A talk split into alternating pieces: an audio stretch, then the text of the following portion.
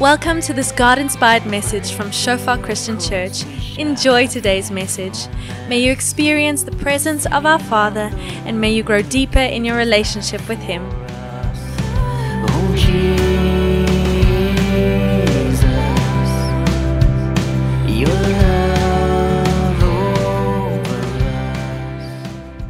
Thank you so much, band. You guys could probably take a seat by now. Really love and honor you guys. Thank you for the way you serve us. And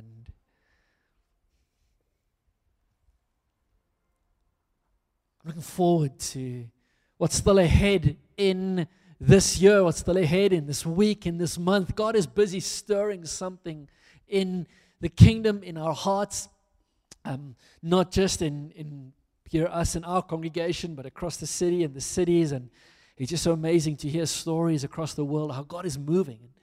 I know twenty twenty-four, I'm trusting, and I trust that you with me are trusting, that twenty twenty-four is not just going to be an average year. It's not just another year. It's not just an okay year. I know some of you looking around are getting married this year, so kind of, I guess that bumps that up into the above average year. Some of us are having children for the first time, so that bumps it up into the above average year, and then the not sleeping year. Um, And, but it's going to be a great year. But I believe it's not going to be a, a great year because we're getting married or because we're having children or because we're starting a new thing. I believe it's going to be a great year because it's going to be a year in which we are filled with faith. A year in which we believe Jesus to be Jesus and to do Jesus things in our midst. Year in which we're going to look back and be amazed and say twenty twenty-four was amazing because Jesus. I wonder how many of us are now looking back on twenty twenty-three. We were like, twenty twenty-three was okay or was average or was good or was bad. I wonder how much of that was because Jesus. And my prayer is that as we get to the end of twenty twenty-four, we will look back and we will say twenty-four was fill in the blank because Jesus. Because Jesus stirred in my heart, because Jesus answered prayer, because Jesus did what Jesus does. And so I'm wanting us as kind of with that as a bit of a sort of a, a starting point, a background, that we want to be a people filled with faith, where this year sort of taking Psalm twenty-four, we sang some songs born from Psalm twenty-four this morning about ascending the hill of the Lord, about standing in His holy place, about having pure hearts and clean hands, about proclaiming to the ancient gates that the King of Glory may come in. That's sort of our, our theme a little bit for this year, is sort of ascending the hill of the Lord. And so as we're ascending the hill of the Lord, I reminded, I was brought to this passage in, in Luke chapter ten, passage that many of us have probably read, heard about, spoken about, preached on, and I don't think... can't remember if I've ever preached on this passage as, as popular as it is. But Luke chapter ten, verse thirty-eight. And so Jesus has been doing what Jesus does, healing people, preaching, driving out demons, encouraging, lifting up the broken, proclaiming the good news as He's been going sort of uh, throughout various time, towns and villages. And so this group, this traveling company with Jesus, they went on their way, and Jesus entered a village, and a woman named Martha welcomed Him into her house. Is Martha here this morning? Let's see. I think she's still on holiday. Martha, you'll be seeing a lot more of this her this year. She's going to be one of our interns. Um, and she had a sister called Mary who sat at the Lord's feet and listened to His teaching. But Martha was distracted with much serving. I'm not, not interrupt myself. I'm going to finish this reading, and then I'll get back and highlight a couple of things for us. And she went up to Him and said, "Lord, do you not care that my sister has left me to serve alone? Tell her then to help me." But the Lord answered her, "Martha, Martha, you are anxious and troubled about many things, but one thing is necessary. Mary has chosen the good portion, which will not be taken away from her." And so before we get to the bit that I want us to focus on, just a couple of thoughts that I want to share with us from this verse, just sort of in, in passing. The first one is that we see clearly here the problem with Martha is not in the serving. Jesus said over and over, if you want to be like me, you've got to serve. If, as followers of Jesus, service is part of our D N A. It's part of what makes us us.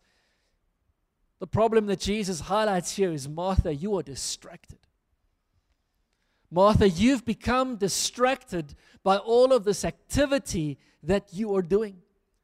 And so this morning, a, a part of my prayer, a part of my hope is that in sharing this text and the thoughts we're going to share, it's going to help us to be just a little bit less distracted, a little bit more focused. We'll touch on this in a moment, but distraction is a major source of anxiety in many of our lives.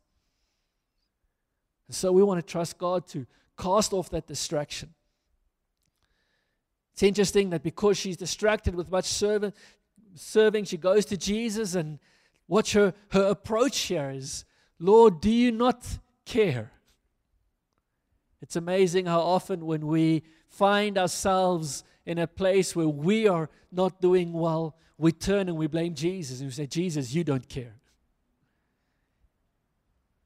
Something that we can sort of just, in a sense, inoculate ourselves against. Just whenever we hear that kind of in our thoughts, just take a step back right there and say, that's the devil lying to me. Jesus does care. Jesus cares so much that he gave his life upon the cross. Jesus cared so much that he poured his blood out for you and for me. And obviously, Martha hasn't come to this understanding of Christ as yet. She begins to accuse Jesus, like, Jesus, don't you care? We're anxious, when, we anxi- when we're full of anxiety, when trouble hits, because he says, I see that you are anxious and filled with trouble, or troubled. And so it's so easy when we find ourselves in this boat that's busy feeling like it's almost sinking and not doing so well, to start blaming Jesus and saying, Jesus, but don't you care? We interpret it that way, and we should learn to step away from that. Then Jesus responds so beautifully. He says, Martha, Martha, I'm th- with Martha doing internship, I probably shouldn't say this, but I'm thinking I'm going to say those two words a lot this year, but they're going to be followed by good things. Okay, Martha, Martha, in this case, you are anxious and troubled by many things. I wonder how many of us sitting here today, if we are totally honest, it could be, Philip, Philip, you are anxious and troubled with many things. How many of us, if we take our journals, if we were to go and find a quiet spot to just go and sit down, how maybe just come back from holiday and the, the first day or two or three or week of holiday, we're sitting on the beach and we're processing and we realize I am troubled and anxious because of many things. And then Jesus responds so beautifully. He says, but one thing is necessary. Mary has chosen the good portion, which will not be taken away from her. Later on, we see this same Mary being an incredibly service-hearted individual. She isn't one who was lazy. She wasn't just sitting at Jesus' feet because she was too lazy to work. She wasn't sitting at Jesus' feet because, hey, everyone else can do the work and I'm just going to clutch out from what kind of needs to be done. And no, she just realized, she understood of what was, what was of most value, what was most important. And so in life, we get to make a bunch of choices. God has given you and me the gift of choice. We see this right from Adam and Eve when they started. They had the choice to obey or to disobey. The people who study these things, the clever people say, you and I, you're probably going to make about thirty-five thousand choices today. That's a crazy amount of choice right there. About two, that works out to kind of depending on how much you sleep. You're making about two thousand choices per hour. You're making a choice every two seconds. You're making close on or just over a million choices every month. twelve million choices in a year. And every one of those choices is a potential place of anxiety. Every one of those choices is a, a place where perhaps we're going to struggle. It's a, a, a place that's going to cause us to be troubled. So I think one of the things that Jesus is saying to Martha here, he is saying, Martha, Mary has found something of clarity, of being undistracted. That allows her to be without anxiety and without trouble. We've got a bunch of choices we make in our life. I mentioned just now about thirty-five thousand probably today. There are a bunch of choices we don't get to make. We don't get to choose what family I'm born into, what town I live in when I'm a kid. I don't get to choose what I look like. There are a couple of things that are beyond my choice. But for the most part, our, our lives is the product of our choices. Some of us may have heard the saying, you know, decisions determine destiny, that our decisions shape the course of our lives. I, I think in that kind of, if you want to get into the theological debate, the terminology, there's sort of two schools of thought. The, the one is the Calvinistic side, and the other one is the Arminian side. The Calvinists probably lean more towards God has decided everything for you, and the Arminianists lean more towards the side God has given you choice. I think I lean in, in this context more towards the Arminian side. I truly believe that God has given you and me choice. You could choose to come here today or not to come here today. You could choose what clothes to put on. You could choose what to wear. You could choose whether to brush your teeth on the way here or not, to comb our hair, how fast to drive, how not fast to drive, what route to take. And so every single one of those are, are decisions we're making all of the time. Every one of those decisions can lead to anxiety. As minor as they may be to the person sitting next to us, a, a decision can greatly upset us. What I have learned in my life, though, is that of those thirty-five thousand decisions that you are making every single day, there are a handful that really matter. And if we can get those ones right, we're probably going to be okay in life. I'm not a chess player at all. I, I know kind of queen on color, and I know kind of the, the basic directions that the objects can move. But I'm told that kind of a while ago there was this big um, cheating scandal. The chess people would know about this way. Two of the top chess players in the world, the, the one guy who's been the best for a, quite a long time, and a, another young guy. And the young guy started, it came out that he'd been cheating. He'd been cheating in online games. And then they suspected him of cheating in real games. And what the chess pros then kind of kind of trying to explain it to lay people like me say, in every chess game, there are a couple of key moves. And you don't have to even be told what move to make. If there's a way to communicate to you that the computer says, this is a key move, and you just pay a little bit more attention to it, then you've got a massive advantage in the game. You don't always know which are the key moves in the game until the end of the game, but computers and the way they program these computers is they just give them every single chess game that's ever been played, and so then they work out based on statistical models, which are the, the in this game, this is going to be a really important move. And so they find ways to communicate that. And so in the same way, our daily decisions, there are a couple of decisions that we make in our lives that are key, that shape, that form us. What I'm having for breakfast perhaps isn't one of them. But maybe the diet in general that I choose to follow, that is a key one, especially if I've got health issues and health concerns. But within that diet, whether I'm going to have this breakfast or this breakfast or this breakfast, whether I'm going to have some yogurt, whether I'm going to make an egg, whatever, that's probably not going to define my day. And so I, I want us this morning to think a little bit about how we make our decisions. I so agree with Jeremy. I'm also not the type who likes being told what to do. But I've embraced the truth that there is a God who can tell me what to do. He doesn't often. He gives us a lot of free choice. But if he does tell me what to do, then I'm going to choose to follow what to do.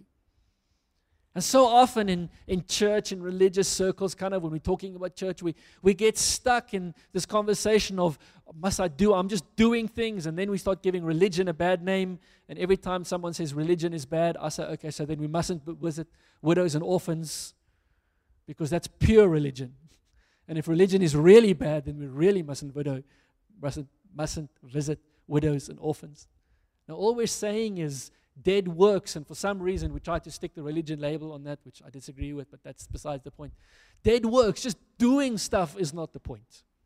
If we're just doing stuff for the sake of doing stuff, we're missing the point. But if we're doing it from a place where our heart is connected and following after Jesus, that changes everything. So I want us this morning just to maybe for a moment think of the actions that we do a little bit differently. See, every action that you do is an outflow of a choice. So everything I do, it, what I do is a little bit less important than why I do it. And why I do it is reflected in the choice. In the same way, the choices are a reflection of my priorities and my character. What shapes my choices are the things that matter to me. My choices shape my actions, my outflows. Few things will reveal your character as clearly as the consistent choices you make. Few things are going to show who you are as much as analyzing your choices. One of my favorite sort of definitions of poverty. There's so many. One of the massive problems with poverty and kind of dealing with poverty is the poverty is so incredibly hard to define, because what is poor? My favorite definition, I think, of poverty is simply the absence of choice. Somebody is poor when they don't have the ability to choose.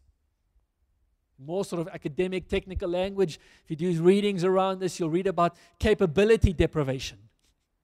Basically, just don't have the ability to choose. So when is somebody poor? Somebody is poor when they don't have the ability to choose. If we bring that back a little bit to what Jeremy shared earlier, we are poor when you're living under the law, because I can't choose. I've got a law, a set of rules, lists, obligations, duty that I have to fulfill. When Jesus comes and he destroys that, and he opens up and he says, I'm going to give you the opportunity to choose to follow me. I'm going to sh- give you opportunity to choose based within a certain framework. What does worship look like? What is an expression to you of glorifying me? What does that look like? It looks different for Birgit than it does for me, than it does for Tian, because we're three different people. The heart is the same, but the expression is different. And so in a sense, we can say we're as rich, we're as wealthy as we has, have choices that we can make. There are a couple of choices that we need to make day to day in our lives. If we can find ways to make the important choices and make the important choices well, then the unimportant choices will just flow from those.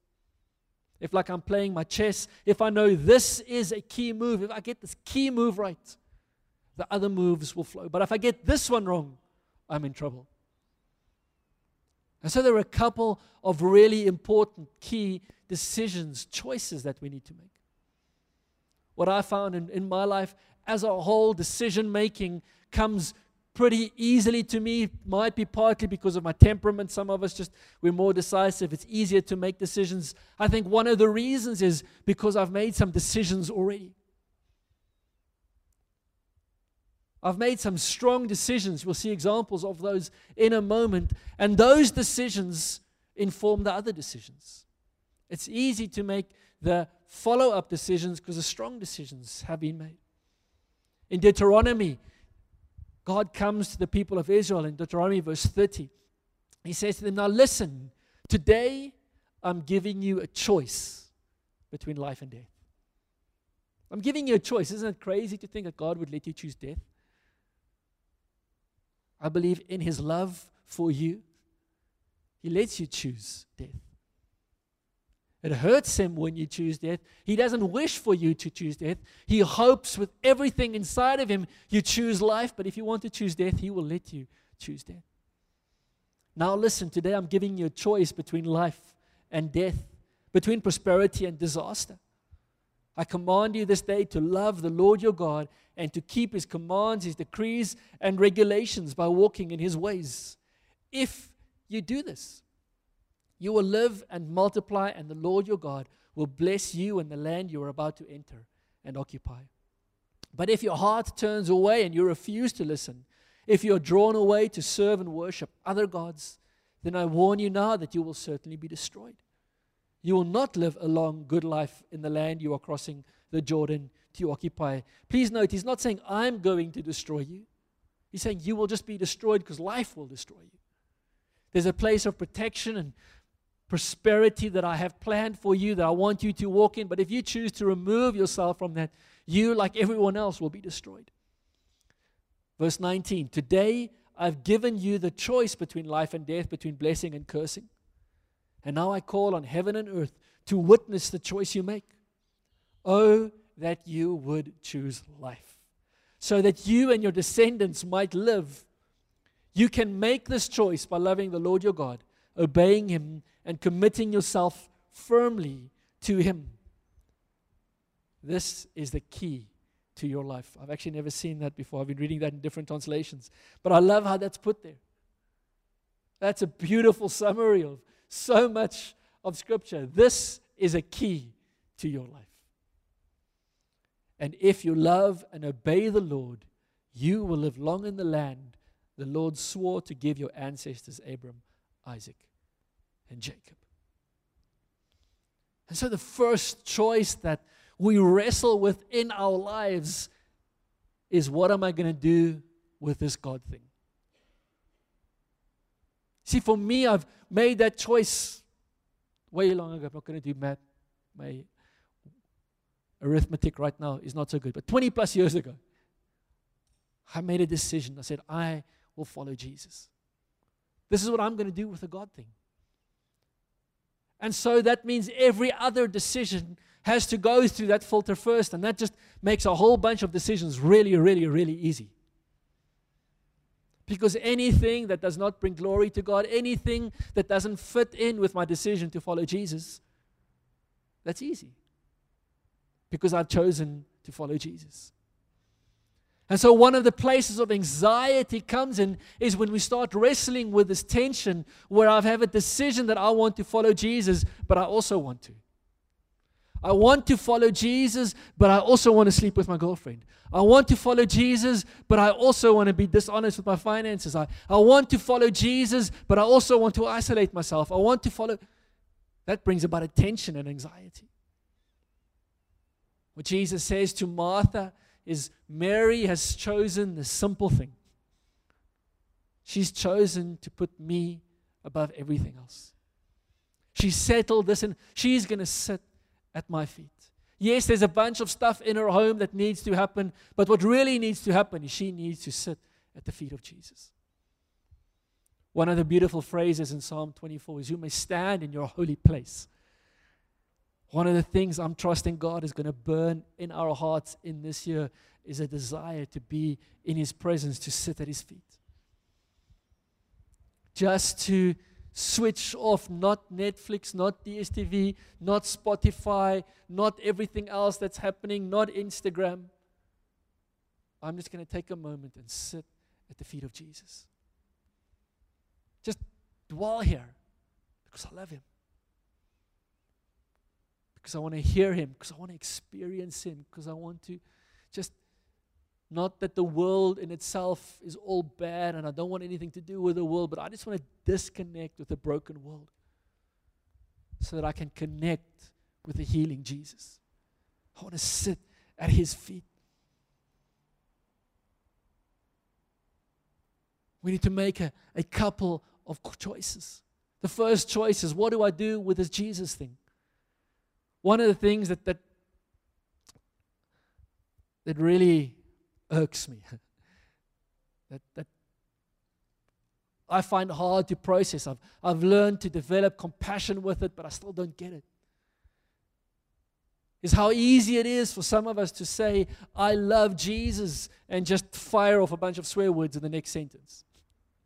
just as an example. Oh, I love Jesus, but I'm going out with my buddies to get drunk tonight. I love Jesus, but I'm living with my girlfriend. I love Jesus, but I'm using my money on a whole bunch of ungodly things. Just that disconnect of saying something, but my actions testifying something else. I find that hard to, not that I'm perfect by any stretch of the imagination, but it's just hard for me to just reconcile the, the lack of the desire to bring those two together. For me, I, I hope that at least I'd feel a little bit of, of it's wrong, maybe a sense of I'm ashamed at my choices when I make non-God glorifying decisions. We live in a culture where I can stand up, I'm saying I'm a Christian, and in exactly the same sentence, continue to say how I'm sinning and not even feel bad about it. I, that, I don't get that. A part of that to me says that you just haven't really tasted who Jesus is. But at the same place, there's a lie there that we can believe, that we can say, I can, I don't have to make Jesus Lord of everything. I can sort of make him Lord of some things. So the first thing we need to do with is, do we choose life or do we choose death? Do we choose this key to your life? What is that? You make this choice. How do we make this choice for life? Scripture says there, by loving the Lord your God, obeying him, and committing yourself firmly to him. That in my life cuts out anxiety and tension in so many decisions I need to make. Is this something that accords with godliness? Does this line up with who Jesus is? No, okay. No tension in the decision. So easy to choose yes or no in that moment. Similarly, we see Joshua in Joshua twenty-four. Um, he's leading the people of Israel, and they once again, a bunch of them are wanting to do a bunch of ungodly things and not follow God. And Joshua stands up and he says, "Now therefore fear the Lord and serve him in sincerity and faithfulness. Put away the gods that your fathers served beyond the river and Egypt, and serve the Lord.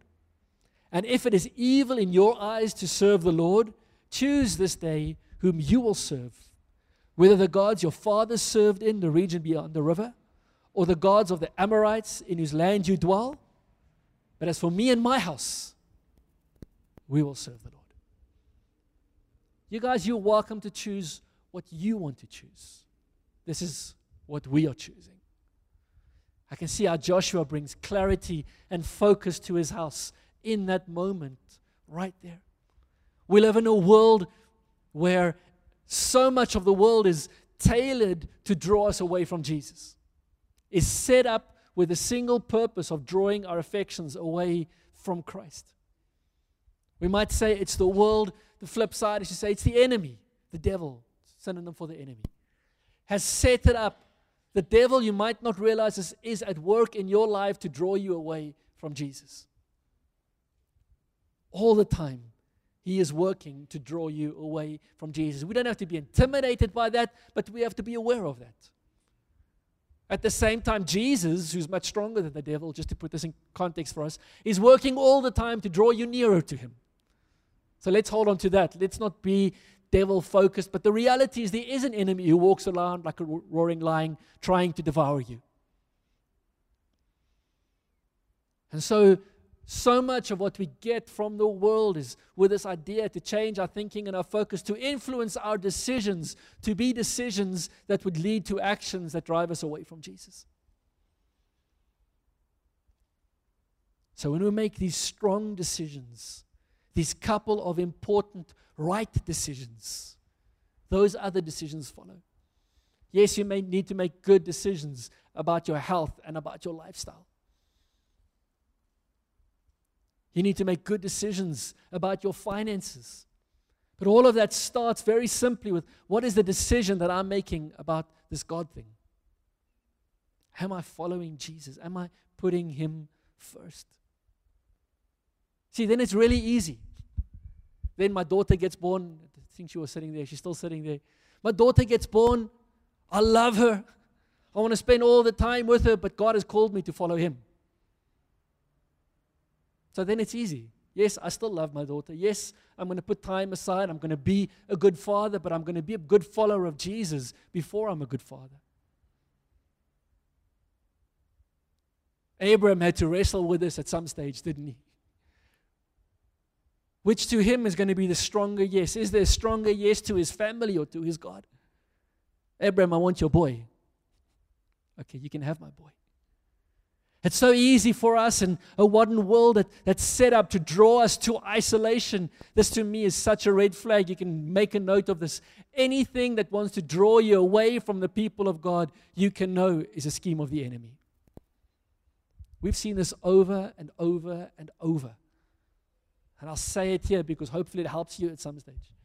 So people come in and they're on fire for Jesus. They love Jesus. They get involved in church just as of, because of an outflow of Jesus. Let me just say that. They love Christ because they love Christ. They want to be involved in various parts of ministry. They get involved in various parts of ministry. Then whatever life happens, maybe a baby comes, oh, I need to withdraw. They take a step back.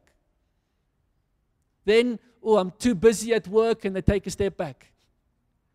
No, I can't go to small group anymore. It's too much of a commitment. They take a step back. You know what I've learned?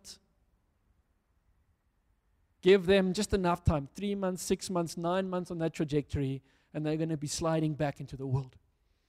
It's going to be so hard for them to change that course. Rather than say, I love my child, I love my job, I love all of these other blessings that God has given me, what are the first things that God has called me to do? So for me, it's, it's really easy.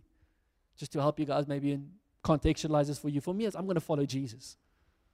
Whatever that may look like. Then secondly, I'm going to be a father to my f- and a husband in my family.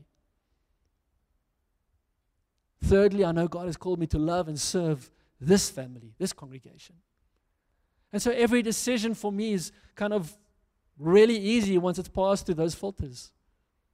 The only ones that really trouble me and maybe stir a bit of anxiety are the ones that doesn't give a clear answer, but almost all of them give a clear answer when passed through those filters. So we need to go and say, what are the key things that I'm going to settle in my life? I'm going to settle in my life that God has called me to live in community. So anything that wants to pull me away from community, I know is not from God. So I'm going to step into community. I'm amazed. I remember a couple of years ago, many years ago, I had malaria. Malaria is not fun, by the way. Okay. So I've got malaria, and I'm like, it, it comes in waves for those who've never had malaria, kind of because the, the stuff go into your blood cells, and then while they're inside your blood cells, you feel like you're getting better, the fever drops down, and then these little critters break open the blood cell, and then they're all over your bloodstream again, and then the white blood cells kick into overdrive, and there's warfare and fever, and everything comes, and you feel like you're going to die, and it's not good. And then like a couple of hours later, hey, I'm starting to get better again. My prayers are working. And then all of those individual critters, they get into a little blood cell, and then all of those blood cells, and eventually it's just not fun. And so I'm really not feeling well. And Sunday morning comes around. And so I get up, as bad as I'm feeling, and I make a plan to get to church. I know I'm not going to affect anybody else. It's not infectious in the sense that if we're in the same space, maybe if there's a mosquito flying between us, kind of it can be bad for you, but the chances of that are, are really pretty small. So I can go, I'm not going to affect anybody else, nigga. I'm not going to make someone else sick by going, but I want to be at church. And so I was in the mother's room, lying on the couch. I just want to be there. Someone said, but shouldn't he be at home resting? I said, well, I don't think Scripture says that. Scripture says if you're sick, get in community. And that's why to me, it's, it's weird to me now still today when people say, I can't, I can't come to small group because I'm sick. I'm like, that's exactly the wrong answer. Isn't it? Isn't the answer, guys, I, I really can't come to you. Can we have small group at my place because you guys need to come over to pray with me and for me? I need to be in community. I need to be fighting and pressing towards community. And so if sickness is driving me away from community, I need to say, how do I get into community in the midst of my sickness?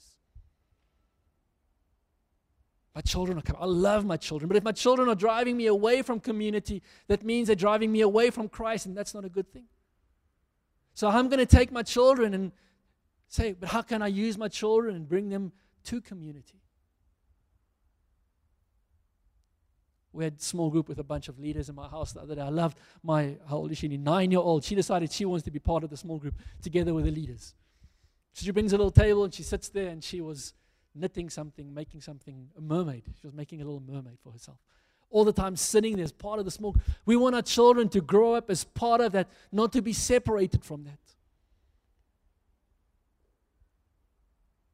And so how are we raising our children? What are the decisions? Every single decision I make has a ripple effect. And the big decisions have big ripples, and those big ripples make the small decisions easy. But if we've settled in our hearts a couple of things first, it helps us to make decisions going forward. It brings us to a place where Mary is, and she can easily, she can so easily sit down while her sister feels like her sister is slaving away. Why can Mary do that? Because Mary has decided this is something that's important. I've made a quality decision here. I want to get just quickly back to the father and the husband thing, because I think this is something we don't say often enough.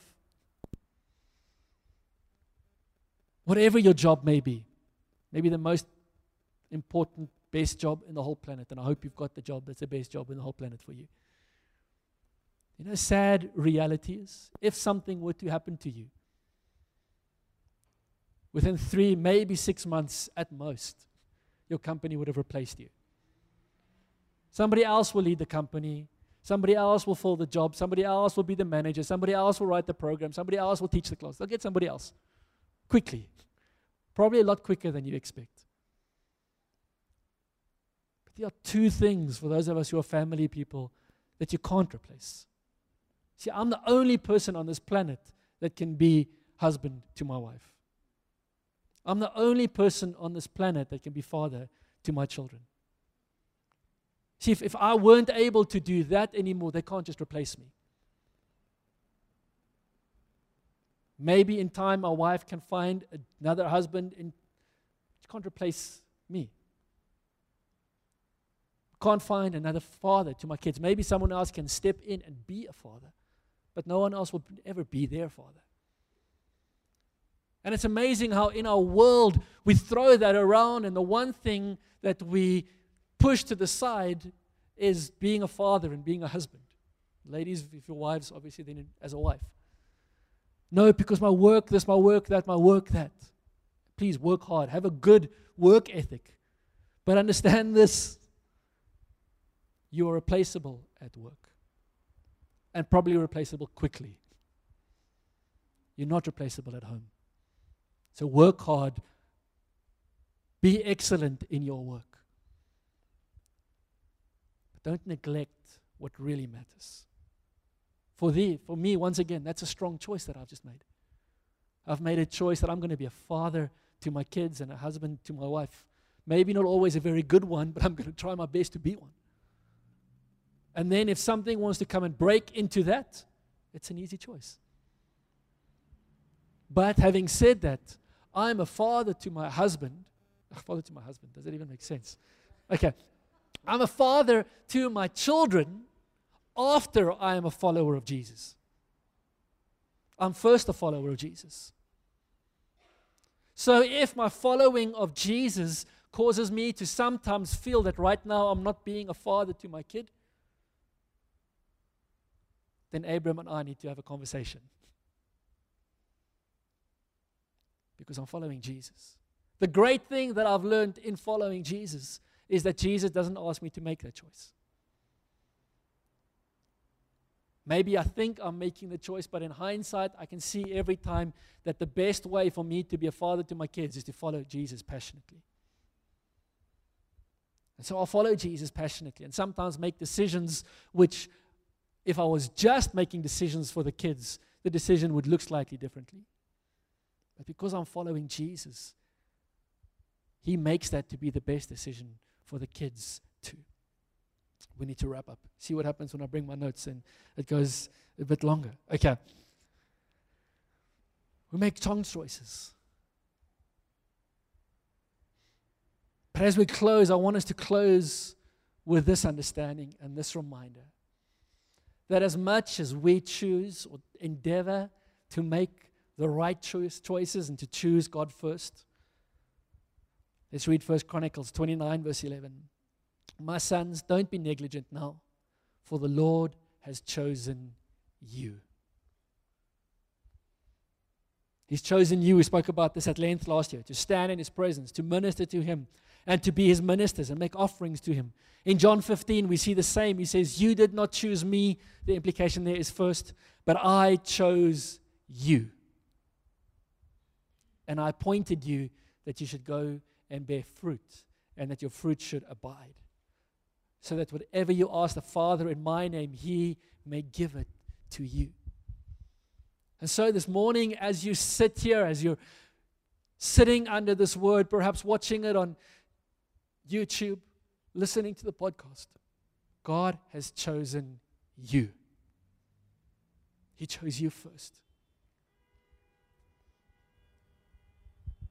And let's not go with any kind of lack of clarity around that. God isn't sitting there deciding whether He's going to choose me or not going to choose me based on my choice.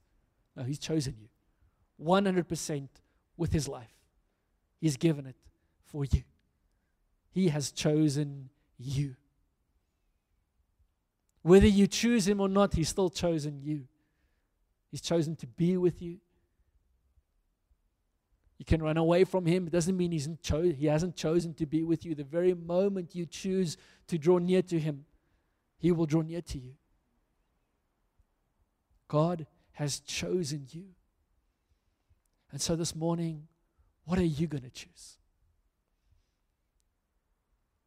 And in a sense, I know I'm, I'm speaking to the converted. I'm speaking to the choir. But what are you going to choose this year?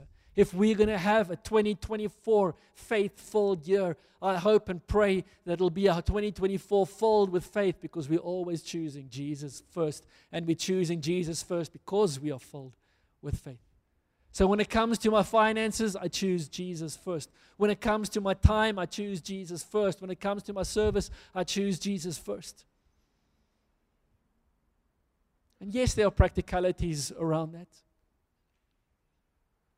We work them through with Christ.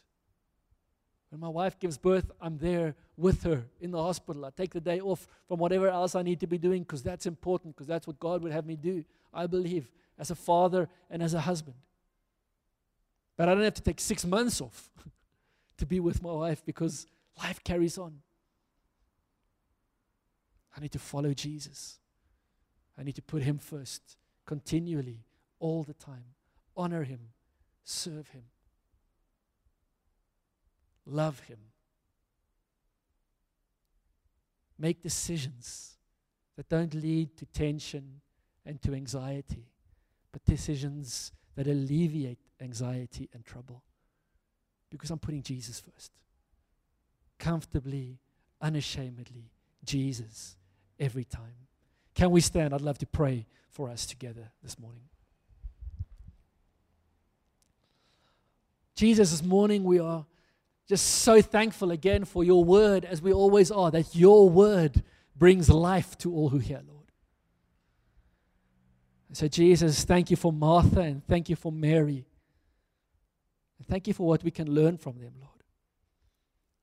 Jesus, I pray this morning, God, is that we would be completely undistracted in every decision we make, Lord.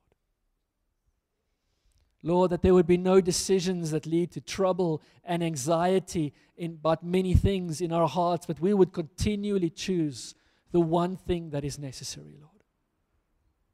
That we will choose the good portion. Father, I pray over our decision-making this year, God. I pray for grace to make God-filled, God-inspired decisions, Lord. For every one of the thirty-five thousand decisions we make every day to point to you, Jesus. To reflect you, to glorify you, to honor you, to magnify you, to make much of you, Lord. God, I pray specifically for the hard decisions where we have to lay ourselves down to lift you up, to lay our dreams down to lift you up, to take up our cross, Lord, so we can point people to your cross, Lord, to lay down our comfort, to take up your life. God, I pray for grace in every one of those decisions. And I pray that you would lead us in our decisions. Allow us to make good, strong decisions which inform every other decision, Lord. We pray that the ripples of the decisions we make to follow you, Lord God, would direct all of the others that flow, Lord. That we would never be caught in a which way, this way or that way. Our question would simply be, which one glorifies God the most? And we would follow that, Lord. We would bring you glory with our every decision. Father, I pray for every single person here this morning who's struggling with anxiety and troubles in their decision-making, Lord. God, I pray for grace to choose the good portion, Lord. I pray for grace for them to walk away from anxiety, Lord, and to walk into the peace that you have prepared for them, God. I want to speak, Lord, Isaiah chapter twenty-six, verse three over them. Your promise that you keep him in perfect peace, whose mind is stayed on you because he trusts in you. I pray for grace, God, to keep our minds stayed on you and so that you may keep us in perfect peace, Jesus.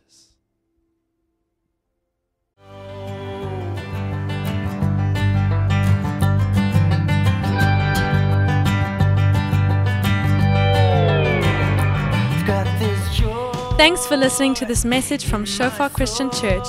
We believe that you enjoyed your time with us, establishing God's kingdom and His glory in your life. For more info, call us on zero one two, three six two, one three six three. Email us pretoria at shofar online dot org.